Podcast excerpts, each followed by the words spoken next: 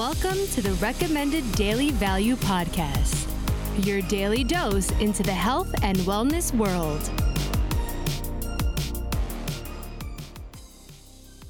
Welcome to the Recommended Daily Value Podcast, brought to you by UMZU. I'm your host, Tyler Woodward, and in this mini podcast series, we'll be diving into everything health, fitness, and nutrition related five days a week in five minutes or less.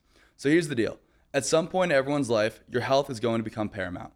This point can either happen reactively when your health has already started to decline and is adversely affecting your life, or you can take a proactive course and educate yourself over time about what it takes to maintain your health over the long run, which is the goal of this podcast to provide you with actionable steps and the necessary context behind these steps in just a few minutes every day so you can continually improve your health as you learn more about it, putting your health back in your hands.